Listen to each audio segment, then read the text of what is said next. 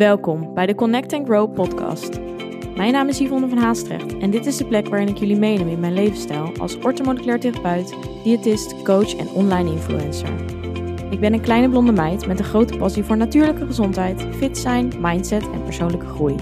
In deze podcast doe je inspiratie op door middel van eigen ervaringen, evidence-based informatie en praktische tools waar je daadwerkelijk iets mee kan. Een platform om samen te connecten en waar vele ervaringen mogelijk herkenbaar zijn. Hierdoor hoop ik jou het gevoel te geven er niet alleen voor te staan.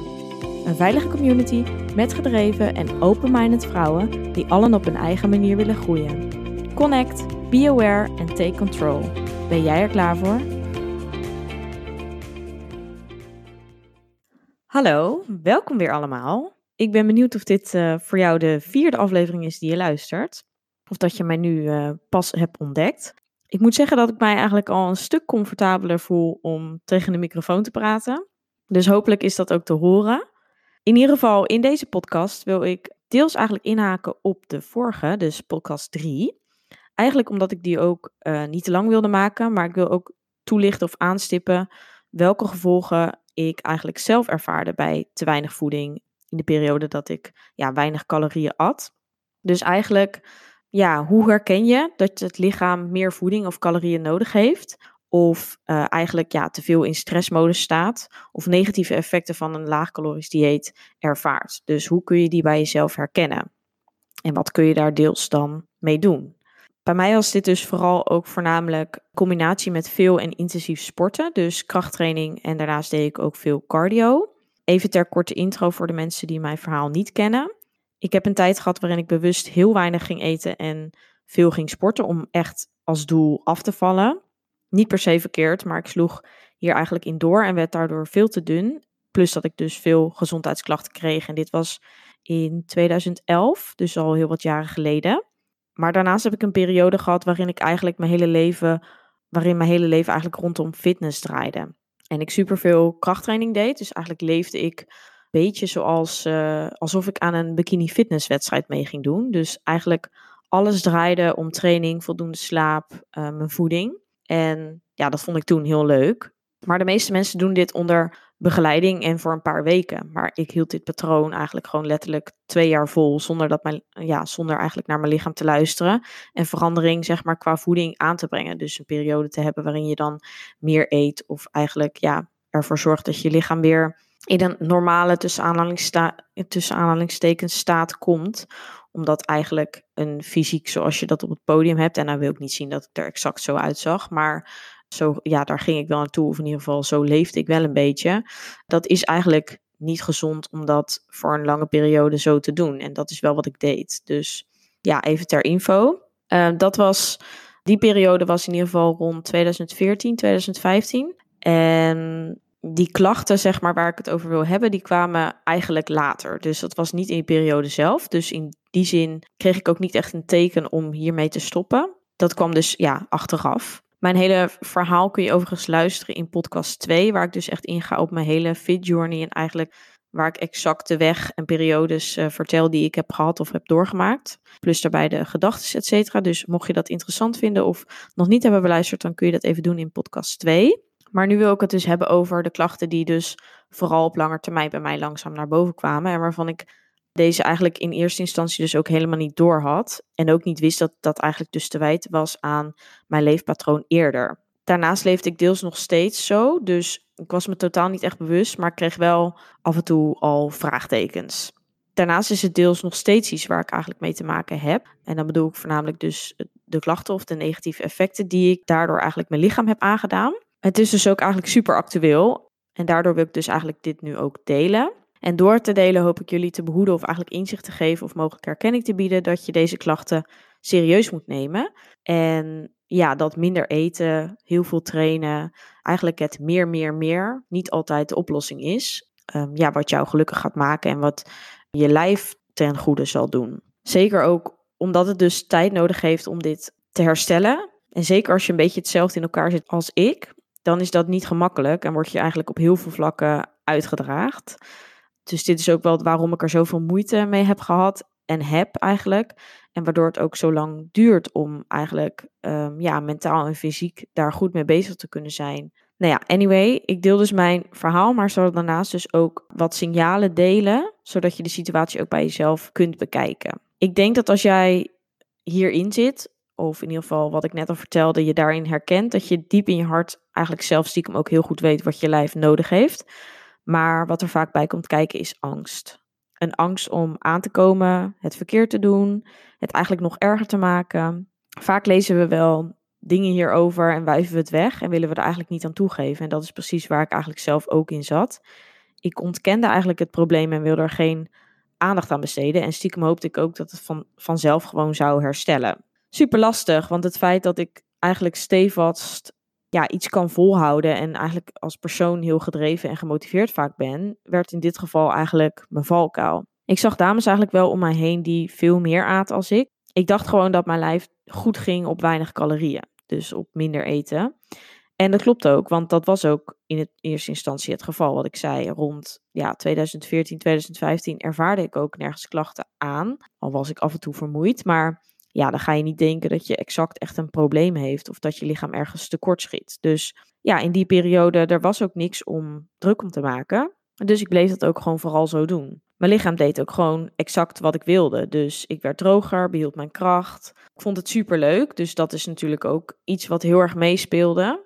En mijn lijf reageerde daar ook goed op. Exact ook de reden waarom ik niet meer van dat patroon eigenlijk wilde afwijken, want dat voelde heel veilig. En dat is ook heel menselijk, want als jij merkt dat iets werkt, dan is het ook heel moeilijk om dit patroon eigenlijk te veranderen. Al zou het eigenlijk mogelijk beter zijn voor de toekomst om hier anders naar te kijken. Maar door letterlijk gebrek aan kennis en het feit dat er niks is om over na te denken, zet je ook niet in tot actie om dingen te veranderen. Ik dacht er ook letterlijk dus niet over na. Dit werkte, dus dit is de manier voor mij. Dat is wat ik dacht. En zo hield ik dat dus heel lang aan. En dan zit je eigenlijk een beetje in je eigen bubbel. En dat wil niet zeggen dat dat altijd verkeerd is.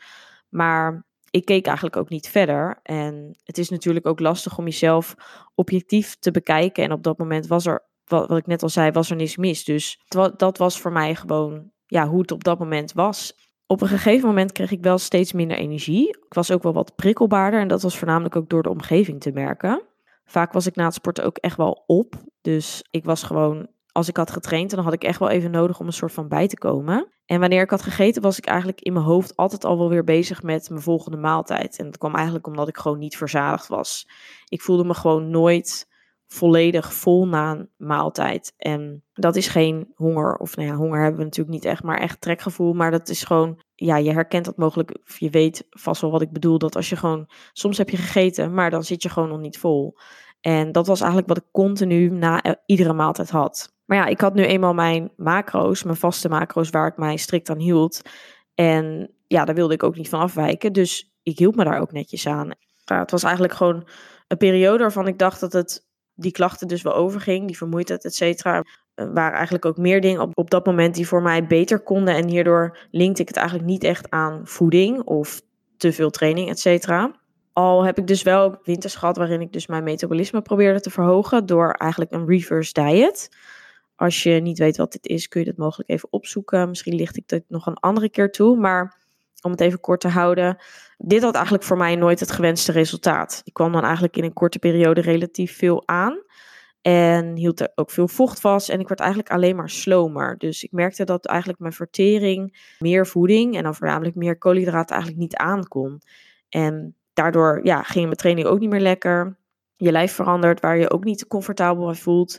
Dus dat bracht me gewoon niet verder. En hierdoor ging ik dan eigenlijk ook weer snel terug naar die lage calorieinname. En zat ik eigenlijk weer op het punt waar ik was begonnen. Het werd dus ook wel steeds moeilijker om die kilo's er weer af te krijgen. En ik voelde mij er dus zeker ook niet lekker bij. Mentaal ging ik dan weer negatief naar mezelf kijken. Met de kennis die eigenlijk bij mij, maar ook überhaupt in het algemeen over voeding, leefstijl, fitness-wise dingen, et cetera, groeide, leerde ik dus ook dat eigenlijk die aanpak van langzaam, voornamelijk koolhydraten ophogen, dat reverse diet dus ook niet voor iedereen in elke situatie geschikt is. En dat weet ik nu, maar op dat moment wist ik dat dus nog niet. Zoals eigenlijk bijna met alles, natuurlijk rondom voeding en fitness, er is niet één manier. En dat het niet werkte, dat bleek wel bij mij en daar was ik er dus gewoon eentje van. Maar op dat moment snapte ik daar dus niks van, want ik volgde precies hoe het werkte, maar waarom bracht het mij niet waarop ik hoopte en wat het wel zeg maar bij andere mensen deed. Dus op dit punt speelden ook wel al wat lichamelijke dingen mee, waardoor mijn lijf niet optimaal functioneerde. Ja, dat geschommel eigenlijk in gewicht natuurlijk. Dus van weer iets aankomen, het er weer afhalen, et cetera. Dus letterlijk dat yo-yo-effect, aankomen en afvallen. Hierdoor was mijn lijf gewoon compleet in de war. En zeker door de periodes van te weinig voeding, samen met mijn activiteit en mijn behoeften, zorgde dit ervoor dat eigenlijk mijn metabolisme, mijn schildklier en mijn hormonen eigenlijk gingen tegenwerken. En dit zijn gelijk 3 pijlers die bij mij heel erg naar voren kwamen. Mentaal was dit ook een enorme strijd, omdat ik dus wel meer wilde eten, maar ik wilde niet, net zoals een paar jaar geleden, zoals ik dus ook in podcast 2 waar ik het over heb gehad, mezelf weer zo ongelukkig voelen door een lijf wat in mijn ogen wat kilootjes te veel had, zeg maar. Dus ik was letterlijk gewoon bang om weer zo te worden. Dus ik had gewoon die angst om weer aan te komen. En ik werkte er gewoon keihard voor om dat eigenlijk te voorkomen. En ik wilde het voornamelijk gewoon nooit meer zover laten komen. Want ik weet hoe ongelukkig ik in die periode was. En dat wilde ik niet meer. Dus dat is dan in je hoofd is dat zo moeilijk om te voelen van, ik voel dat ik eigenlijk meer energie nodig heb, maar ik wil niet dat mijn lijf verandert. En ook vanwege dat reverse diet, wat dan niet deed wat ik wilde, dat zorgde gewoon voor verwarring. Tot ik op een punt kwam dat ik het eigenlijk niet meer kon ontkennen en ik ook echt wel actie wilde ondernemen. Ik was eigenlijk dagelijks uitgeblust, leeg, zo kan ik het wel noemen. De ziekte van Lyme verergerde dit. Daar zal ik een andere podcast aan wijden, maar anders gaan we weer een beetje van de hak op de tak. Maar het kwam er eigenlijk op neer, ik kreeg klachten. Ik had bijvoorbeeld altijd koude handen en voeten. Heb ik eigenlijk tot op de dag van vandaag nog steeds. Darmklachten, mijn herstel was mega slecht na mijn trainingen. Dit was eigenlijk denk ik zo rond 2017 dat deze klachten opspeelden. En ik denk dat daarvoor al wel iets aanwezig was. Maar vanaf 2017 en 2018 werd dat dus nog erger. Begon het allemaal veel meer op te vallen. Ik voelde me voornamelijk ook in de ochtend altijd heel zwak, dus totaal niet fit. En waar ik vroeger normaal altijd echt een ochtendmens was en uit mijn bed sprong om te gaan trainen, dat was weg, dat was er niet meer. Ook mijn huid, die eigenlijk, tot mijn 15e heb ik daar nooit meer problemen mee gehad. Ik kreeg dus enorme ontstekingen. Ook mijn menstruatie veranderde en ik had echt een slechte concentratie. Ja, ik liep vast in de sportschool, maakte geen progressie meer in kracht. Dus ik bleef heel erg hangen, steeds op hetzelfde. En eigenlijk daardoor ging ik dan meer bewegen, dingen toevoegen, anders proberen te trainen. Hoe meer ik probeerde te doen, hoe meer ik ging bewegen, hoe meer ik ook leek aan te komen. En langzaam in die 2 jaar, zeg maar 2017, 2018, steeds kwam ik wat in gewicht aan. En ik hield ook steeds meer vocht vast, ook voornamelijk in mijn gezicht. En dat begon ik dus ook heel erg te zien, voornamelijk ook op foto's, dat ik dan dacht van, eet helemaal niet te veel zout, mijn voeding is oké. Ja, wat is het probleem? Plus dat ik ook steeds meer een opgeblazen buik ervaarde. Dus dit waren echt allemaal klachten die voorkwamen. Daarnaast werd mijn werk stressvoller. Ik voelde me vaak opgejaagd. En eigenlijk door al die klachten zat ik überhaupt niet echt lekker in mijn vel. In de zin van dat het gaf me bewust en onbewust stress. Dat ik dacht, ik leef zo gezond, ik probeer er alles aan te doen. Waarom voel ik dan zo en waarom heb ik dit? En dat is natuurlijk ook niet echt een hele gezonde gedachte of een fijne gedachte. Dus hoe meer die controle ik probeerde uit te oefenen, hoe meer eigenlijk mijn lichaam ging tegenwerken. En dat was wat ik ervaarde en in deze mate eigenlijk vorig jaar dus ook nog. Ik heb daar toen de tijd niet heel veel over gedeeld op mijn kanaal. Zeker omdat ik het dus ook moeilijk vind om dit uit te drukken. Ik heb het af en toe wel geprobeerd aan te kaarten in een bepaalde posts, maar je merkt hier ook al, omdat er zoveel verschillende dingen bij komen kijken. En zelfs nu, laat ik exacte details bij bepaalde dingen weg. Omdat het gewoon, ik kan er uren over doorpraten. Zoveel dingen zijn afhankelijk van elkaar en hebben met elkaar te maken. Dus het is heel moeilijk om voor mij, zeker ook nu, dat werk, wat ik net al zei, dat merk je misschien. Ja, om het gericht op dit te houden en om jullie toch in een notendop eigenlijk info te geven. Wel met de dingen die natuurlijk van belang zijn. Waar het in ieder geval op neerkomt, het waren allemaal tekenen van een overwerkte bijnieren en eigenlijk een traagwerkende schildklier. Mogelijk dat je dit kent, mogelijk ook niet. Dit is misschien iets wat je alleen bij mensen met meer gewicht bedenkt, maar dat is dus niet het geval. Je kan het dus ook onder andere krijgen door een te lage inname. En dit is ook niet altijd zichtbaar via een test bij de huisarts. Dus bijvoorbeeld als je je schildklier of zo laat testen. Dus hierdoor worden heel veel gevallen ook vaak niet herkend. En vaak worden deze problemen ook nog eens niet heel serieus genomen. Meer hierover later. Maar dit zorgt er in ieder geval voor dat mijn lichaam op dit moment niet optimaal werkt. En vele processen, waaronder dus verbranding, vertering, die vertraagt. Bepaalde functie worden eigenlijk uitgeschakeld. En voornamelijk ook de hormonen die uit balans raken. En dit geeft logischerwijs natuurlijk klachten. En daar ben ik momenteel dus nog steeds bezig om dit te herstellen. Ik leg dus, dat heb je dus mogelijk wel gezien op mijn Instagram, @Yvonne van Haastrecht, dat ja, de focus voor mij op dit moment veel meer ligt op eigenlijk gezondheid en minder op eigenlijk het fysiek en hoe je eruit ziet. Ik wil niet zeggen dat dat niet met elkaar te maken heeft, want dat gaat zeker hand in hand met elkaar. Dus dat kan juist ook veel positiviteit of positieve effecten opleveren. Maar ja, mijn focus is dus door deze klachten juist gewoon, ja, juist mentaal ben ik ook heel anders hiernaar gaan kijken en leef ik echt voor mijn gezondheid. Minder in de zin van, ik doe het om een bepaald fysiek te bereiken. Wat denk ik mogelijk interessant is voor jullie natuurlijk, van wat heb ik dan voornamelijk gedaan om, of wat doe ik dan eigenlijk, of waar let ik op om dit te verbeteren en om dit te herstellen? Nou, nummer 1 is echt stressbeperking. Mentaal, in mijn werk, maar ook in mijn training. Ik heb hier eigenlijk heel erg de focus op gelegd. Dus wanneer je lichaam in stressmodus is, dan wil je te veel belasting eigenlijk voorkomen. En eigenlijk doordat dus op een gegeven moment trainen een stressfactor voor mij werd, ik in mijn werk drukker werd, etcetera, kan het te veel voor jezelf zijn. En te weinig calorieën is ook een stressfactor. Dus ja, ik ben, in plaats van 6 keer in de week, ga ik nu max 3-4 keer naar de sportschool om krachttraining te doen. En ben ik daarna bij gewoon veel meer gaan wandelen. Dus gewoon lekker buiten de buitenlucht in. Zodat je wel in beweging bent. En dat voelt dan ook mentaal fijn. Geeft veel meer ontspanning. Ik kan ook echt eventjes mijn hoofd leegmaken. Alles op orde. Ik merk dat ik veel meer creativiteit heb op zo'n moment. Dus ja, echt gewoon dat zenuwstelsel wat meer kalmeren. Dus ja, wat meer in de... Ja, Chinese geneeskunde heb je natuurlijk het yin en het yang. Wat meer in het yin, dus in het vrouwelijke, rustige activiteiten, et cetera. Dus ik ben ook yoga gaan doen. En dit zijn echt wel tools die mij heel erg hebben geholpen om mezelf minder dingen sowieso op te leggen. Maar ook om echt mijn lichaam dus meer tot rust te krijgen en meer tijd te geven om te ontspannen. Dat zou ik echt iedereen aanraden wanneer je merkt dat je lichaam gewoon te veel in stressmodus staat. Nou, voeding dan natuurlijk is natuurlijk een hele grote. Ik heb eigenlijk in combinatie met het vorige, dus mijn training, ook mijn voeding eigenlijk rustig weer verhoogd. En nu zou je denken, dat deed je toch ook al bij het reverse diet. Maar dit keer op een andere manier en dan voornamelijk in toevoegen van goede vetten. En veel meer variatie in mijn eetpatroon. Letterlijk gewoon de macroverdeling van de indeling heb ik anders gemaakt. Dit ook voornamelijk dus om die hormonen heel erg te ondersteunen. Want voornamelijk omega-3 is dan heel goed om voldoende binnen te krijgen. Daarnaast ook voor herstel, maar ook het verminderen van ontstekingen. En dat helpt weer voor stress. Dus in die zin, omega-3 is een hele belangrijke.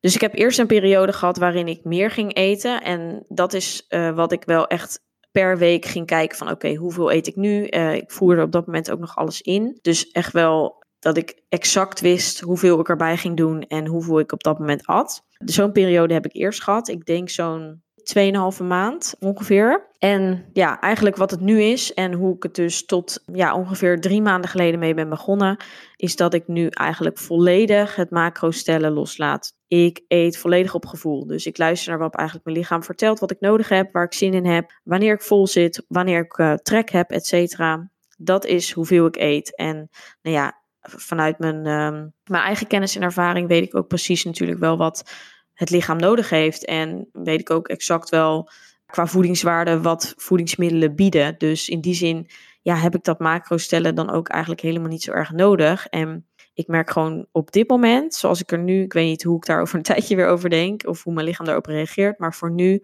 werkt dat gewoon supergoed en voel ik me er heel fijn bij. Geeft me mentaal heel veel rust en je hoeft er gewoon niet meer over na te denken van kan ik dit nog wel eten of mag ik dit nog wel eten?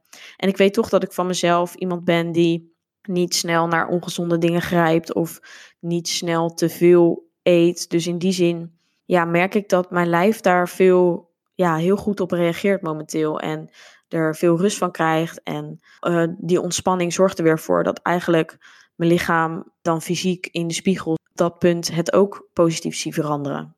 Slaap is natuurlijk ook een hele goede pijler. Nou ben ik altijd wel een goede slaper geweest. Maar ja, dit is ook zeker iets wat ik wil meegeven waar je op moet letten. Voldoende slaap om natuurlijk te herstellen. En voornamelijk ook dus kwalitatief goed slapen. Dus je kunt wel heel lang slapen, maar als jij niet diep genoeg slaapt, dan is dat ook iets om naar te kijken. Want als je te veel in stress staat, dan vindt je lichaam het natuurlijk ook moeilijk om te ontspannen. Dus raak je ook niet in die diepe remslaap, waarin dus echt dat diepe herstel dus ook plaatsvindt. Ja, kijk ook naar je slaap in die zin, hoe je dat kunt verbeteren.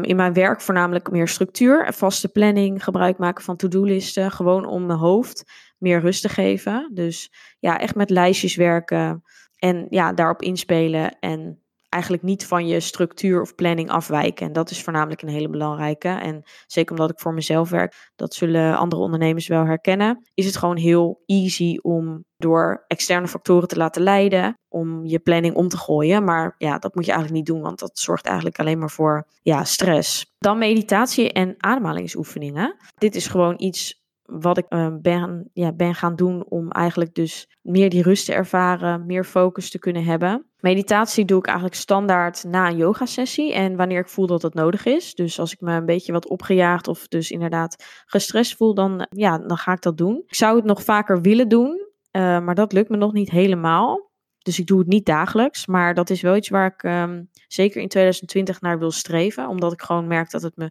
supergoed helpt. En altijd als ik het heb gedaan, dan denk ik zo, dit moet ik vaker doen. Ook qua ademhalingsoefeningen dus. Dit doe ik ook vaak gewoon overdag. Dus tussen eigenlijk het werken door. Gewoon een paar keer diep ademhalen. Ook tijdens het wandelen wil ik dit wel eens toepassen. Dus misschien ook handig voor jou om dit te proberen. Als je denkt van nou, wanneer moet ik dat dan doen? Of moet ik dan echt op een matje gaan zitten met mijn benen over elkaar gekruist? Nou, dat hoeft helemaal niet.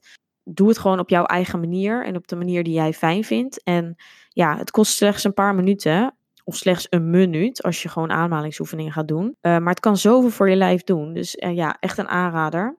Nou, dit waren natuurlijk mijn klachten. Maar ik denk dat het ook wel even goed is om aan te kaarten wat buiten mijn klachten of ervaringen ook tekenen kunnen zijn dat het lijf eigenlijk onvoldoende krijgt of meer rust nodig heeft. Dat kan eigenlijk natuurlijk door te veel training, aan alleen een overmaat van training komen of te veel stress, mogelijk ook trauma of eventueel een combinatie. Dus het is niet alleen dat door te weinig voeding deze klachten kunnen ontstaan. Er zijn natuurlijk meerdere factoren die een rol spelen. Dus wel even goed om dat te vermelden. Nou, wat zijn nog meer herkenbare gezondheidsklachten of klachten die kunnen ontstaan? Denk aan haaruitval, broze nagels, pijn in gewrichten, ontstekingen, endometriose, onvruchtbaarheid, oprispingen, diarree, obstipatie, een zwakheid en eigenlijk een schildklier die onderactief is, maar ook overactief is ook mogelijk. En eigenlijk meer van deze vage klachten. Wil je hier eigenlijk meer info over of heb je vragen of herken je jezelf, dan mag je me natuurlijk even een berichtje sturen. Want dit is ook wat ik eigenlijk vaak tegenkom en nu ook vaak behandel in mijn praktijk. Zeker als je ook nog niet zoveel klachten hebt, maar voelt dat er iets niet klopt. En dan is het gewoon verstandig om aan de bel te trekken. Ook door middel van een EMB bloedtest waarmee ik werk, kunnen we specifiek heel veel te weten komen over jouw gezondheid. We meten onder andere stressparameters zoals bijvoorbeeld cortisol, neurotransmitters. Denk maar eens aan gelukstofjes zoals serotonine, verzuring, hormonale balans en eigenlijk nog veel meer. Ik wil hiermee in ieder geval aankaarten dat je moet luisteren naar je lijf. En als je voelt dat er iets niet klopt of wanneer het niet meewerkt, of wanneer het niet meewerkt zoals je zou willen, op lange termijn ga je jezelf alleen maar slechter voelen. En het is zo belangrijk voor je gezondheid hier wel iets mee te doen. Uiterlijk is gewoon niet alles. En je zal zien dat als je gezondheid herstelt, dat het lichaam dan ook weer meewerkt en jij automatisch ook lekkerder in je vel zal zitten. Dus voel je dat eigenlijk het bijhouden bijvoorbeeld van voeding stress oplevert, of dat je met tegenzin naar de sportschool gaat, of je voelt dat je gewoon meer rust nodig hebt, dat je obsessief bent door calorieën, probeer of geef het een kans en laat het eigenlijk voor een paar weken los. Probeer je veranderingen in te brengen. Kijk waar je lichaam behoefte naar heeft. Voor training natuurlijk dus hetzelfde. Sla eens een krachttraining of lange run over en ga voor een ontspannen wandeling. Ga lekker de buitenlucht in. Zoek die beweging op een andere manier op. En dat kan zo goed helpen om je zenuwstelsel te herstellen en om hormonen te boosten, weet je wel. Want die stressfactoren op je lijf is gewoon ontzettend ongezond. En stress is echt nummer 1 oorzaak van eigenlijk alle ziekten die ontstaan. Dus ja, in die zin wil ik je gewoon meegeven dat gezondheid het allerbelangrijkste is. Ja, ik kan hier eigenlijk nog wel uren over doorkletsen en doorgaan op bepaalde details. Maar het moet ook een beetje, wat ik eerder al zei, overzichtelijk blijven. Ik denk in ieder geval dat we zo weer aardig wat hebben aangestipt. Mocht je vragen hebben hierover of over andere dingen, dan hoor ik dat graag. Bedankt voor het luisteren. Vond je dit een leuke aflevering of ben je geïnspireerd geraakt? Deel dit dan met anderen of maak een screenshot en deel dit via stories op Instagram. Superleuk als je mij hierin tagt. Elke vorm van support waardeer ik enorm. Laat bijvoorbeeld ook een review, sterren of een reactie achter. Meer connectie, volgen wat ik doe of info over wat ik bied? Je kunt mij vinden op Instagram @YvonnevanHaastrecht. Tevens een directe link van mijn website in de show notes. Ik wens jou een hele fijne dag of avond en tot de volgende keer. Doei!